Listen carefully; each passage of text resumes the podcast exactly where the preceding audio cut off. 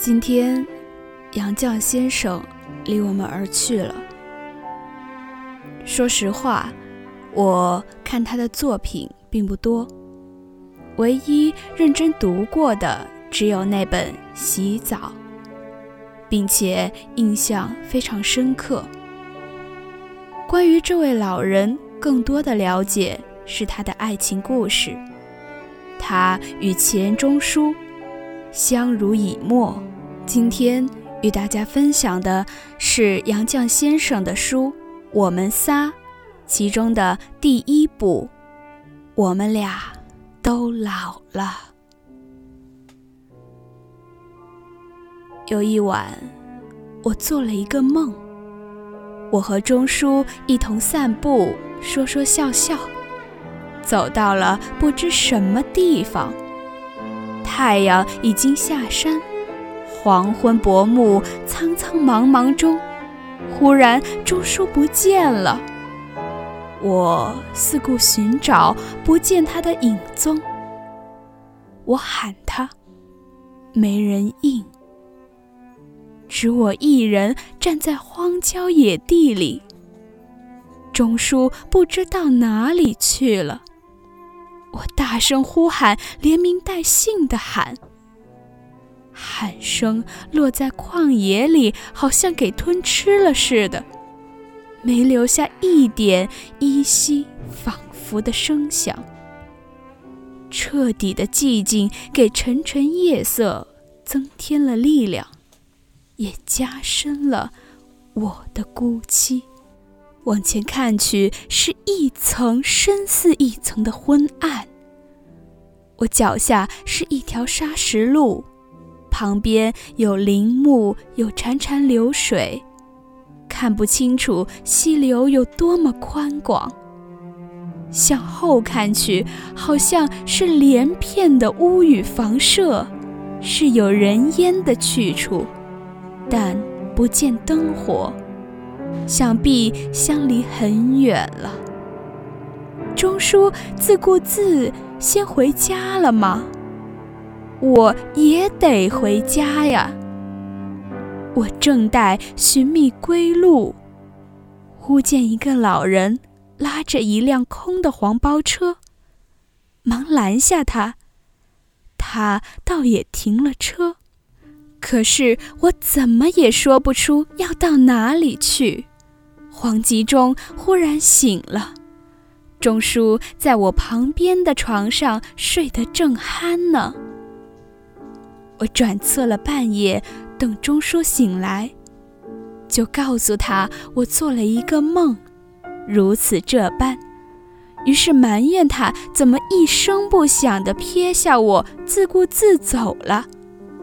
钟书并不为我梦中的他辩护，只安慰我说：“那是老人的梦，他也常做。”是的。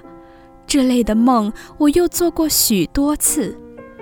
梦境不同，而情味总相似。往往是我们两人从一个地方出来，他一晃眼不见了。我到处问询，无人理我。我或是来回寻找，走入一连串的死胡同。或独自在昏暗的车站等车，等那末一班车，车也总不来。梦里凄凄惶惶，好像只要能找到他，就能一同回家。钟书大概是记着我的埋怨。叫我做了一个长达万里的梦，最后将一首《异乡人》送给杨绛先生。也许，在那个地方，她才能和丈夫、女儿相聚，不再是这尘世中的那个异乡人吧。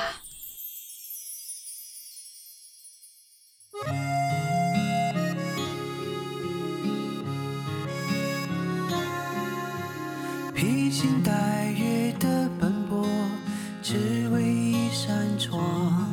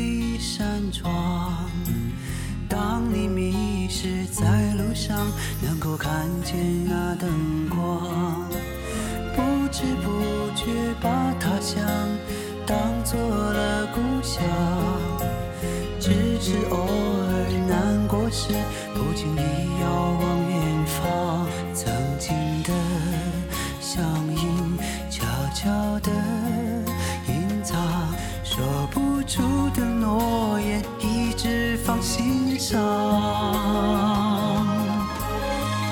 许多